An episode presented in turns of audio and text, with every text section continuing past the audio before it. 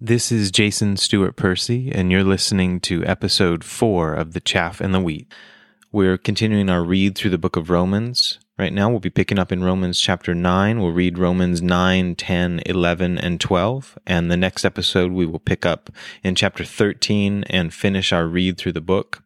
Then we'll go back in the episode following that one. We'll go back to chapter 1. We'll read through chapter 1 again, and then we'll begin our discussion through it Romans chapter 9. I tell the truth in the Messiah. I'm not lying. My conscience also bearing me witness in the Holy Spirit that I have great sorrow and continual grief in my heart, for I could wish that I myself were accursed from the Messiah for my brethren, my countrymen according to the flesh, who are Israelites, to whom pertain the adoption, the glory, the covenants, the giving of the law the service of God, and the promises, of whom are the fathers, and from whom, according to the flesh, the Messiah came, who is over all, the eternally blessed God. Amen. But it's not that the word of God has taken no effect, for they are not all Israel who are of Israel, nor are they all children, because they are the seed of Abraham. But in Isaac your seed shall be called. That is, those who are of the children of the flesh, these are not the children of God, but the children of the promise are counted as the seed. For this is the word of promise At this time I will come, and Sarah shall have a son. And not only this, but when Rebekah also had conceived by one man, even by our father Isaac, for the children not yet being born, nor having done any good or evil, that the purpose of God according to election might stand, not of works, but of him who calls, it, it was said to her, The older shall serve the younger, as it is written, Jacob I have loved, but Esau I have hated. What shall we say then? Is there unrighteousness with God? Certainly not. For he says to Moses, I will have mercy on whomever I will have mercy, and I will have compassion on whomever I will have compassion. So then, it is not of him who wills, nor of him who runs, but of God who shows mercy. For the scripture says to the Pharaoh, For this very purpose I have raised you up, that I may show my power in you, and that my name may be declared in all the earth. Therefore, he has mercy on whom he wills, and whom he wills, he hardens. You'll say to me then, Why does he still find fault? For who has resisted his will? But indeed, O man, who are you to reply against God? Will the thing formed say to say to him who formed it, why have you made me like this? Or uh, does not the potter have power over the clay from the same lump to make one vessel for honor and another for dishonor? What if God, wanting to show his wrath and to make his power known, endured with much long suffering the vessels of wrath prepared for destruction? and that he might make known the riches of his glory on the vessels of mercy, which he had prepared beforehand for glory even us, whom he called, not of the Jews only, but also of the Gentiles. As he says also in, in Hosea, I will call them my people who were not my people, and her beloved who was not beloved. And it shall come to pass in the place where it was said to them, You are not my people, there they shall be called sons of the living God. Isaiah also cries out concerning Israel Though the number of the children of Israel be as the sand of the sea, the remnant will be saved. For he will finish the work and cut it short in righteousness, because the Lord will make a short work upon the earth. And as Isaiah said before, unless the Lord of Sebaot had left us a seed, we would have become like Sodom, and we would have been made like Gomorrah. What shall we say then? That Gentiles who did not pursue righteousness have attained to righteousness, even the righteousness of faith. But Israel, pursuing the law of righteousness, has not attained to the law of righteousness. Why? Because they didn't seek it by faith, but as it were, by the works of the law. For they stumbled at that stumbling stone, as it is written, Behold, I lay in Zion a stumbling stone and rock of offense, and whoever believes on him will not be put to shame. Brethren, my heart's desire and prayer to God for Israel is that they may be saved. For I bear them witness that they have a zeal for God, but not according to knowledge. For they, being ignorant of God's righteousness and seeking to establish their own righteousness, have not submitted to the righteousness of God. For the Messiah is the end of the law for righteousness to everyone who believes. For Moses writes about the righteousness which is of the law. The man who does those things shall live by them. But the righteousness of faith speaks in this way. Don't say in your heart, Who will ascend into heaven? That is, to bring the Messiah down from above, or who will descend into the abyss, that is, to bring the Messiah up from the dead. But what does it say? The word is near you, in your mouth and in your heart. That is the word of faith which we preach. That if you confess with your mouth the Lord Jesus and believe in your heart that God has raised him from the dead, you will be saved. For with the heart one believes unto righteousness, and with the mouth confession is made unto salvation. For the scripture says, Whoever believes on him will not be put to shame. For there's no distinction between Jew and Greek, for the same Lord over all is rich to all who call upon him. For whoever calls on the name of the Lord shall be saved. How then shall they call on him in whom they haven't believed? And how shall they believe in him of whom they haven't heard? And how shall they hear without an announcer, without a preacher? And how shall they announce or how shall they preach unless they're sent? As it is written, How beautiful are the feet of those who preach, who announce the gospel of peace, who bring glad tidings of good things. But they have not all obeyed the gospel. For Isaiah says, Lord, who has believed our report? So then faith comes by hearing, and hearing by the word of God. But I say, have they not heard? Yes, indeed.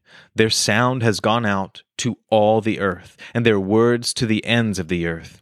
But I say, did Israel not know?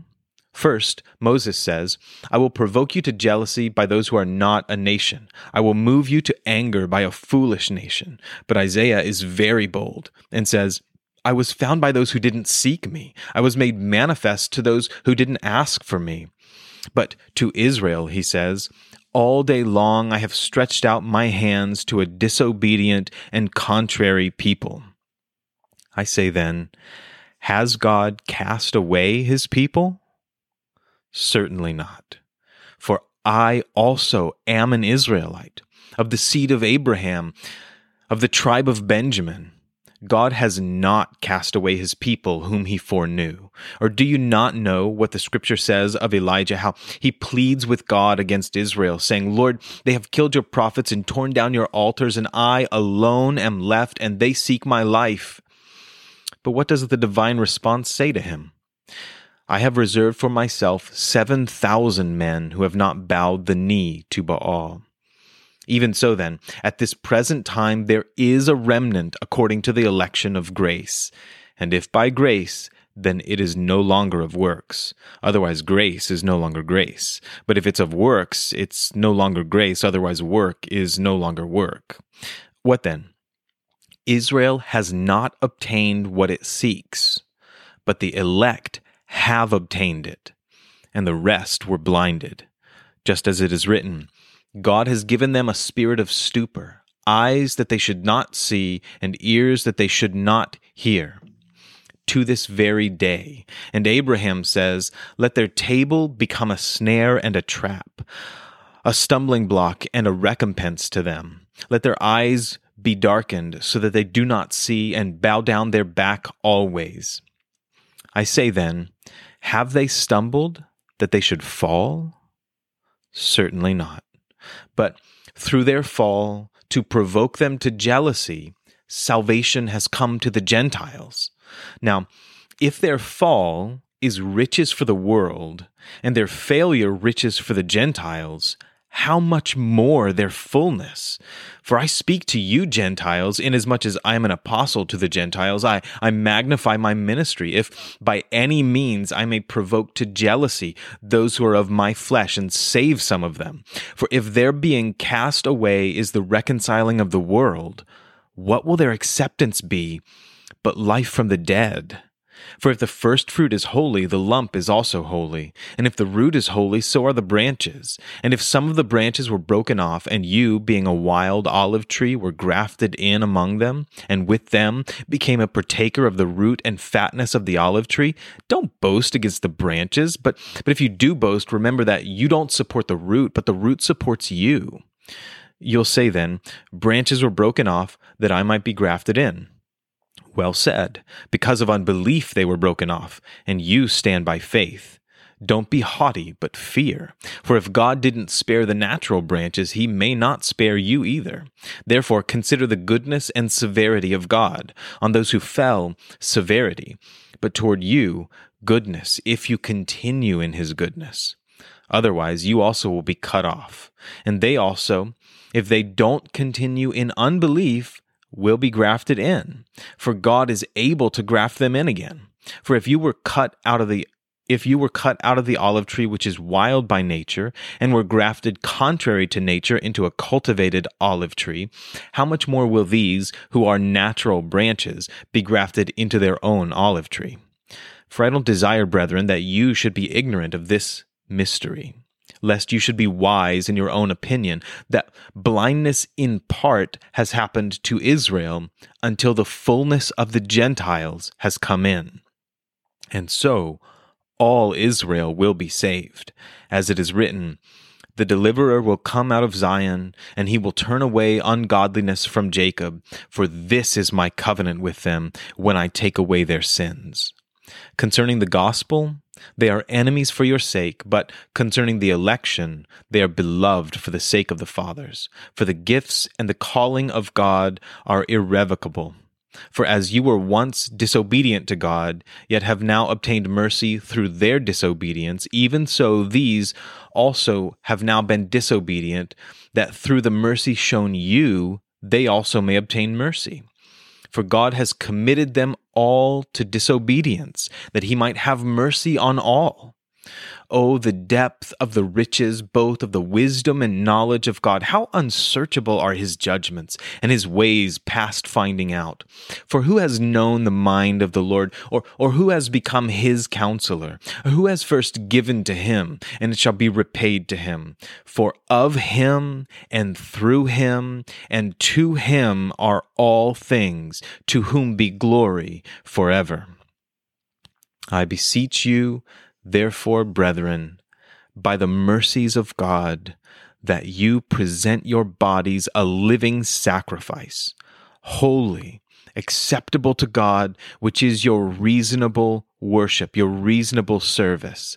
And do not be conformed to this world, but be transformed by the renewing of your mind, that you may prove or know what is that good and acceptable and perfect will of God.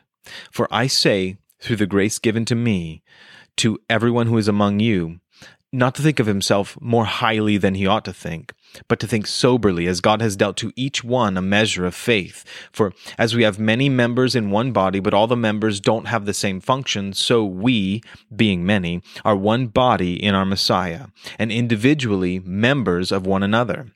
Having then gifts differing according to the grace that's given to us, let's use them.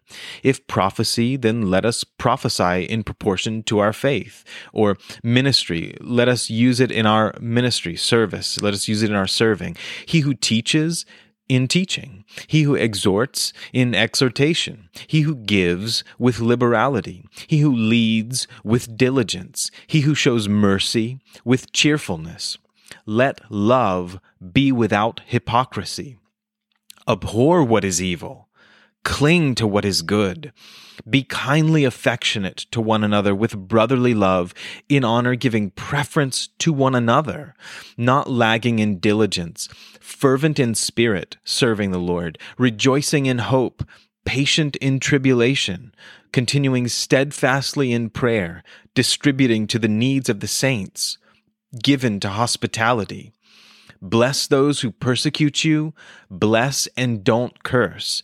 Rejoice with those who rejoice, and weep with those who weep. Be of the same mind toward one another. Don't set your mind on high things, but associate with the humble. Don't be wise in your own opinion. Repay no one evil for evil. Have regard for good things in the sight of all men. If it's possible, as much as depends on you, live peaceably with all men.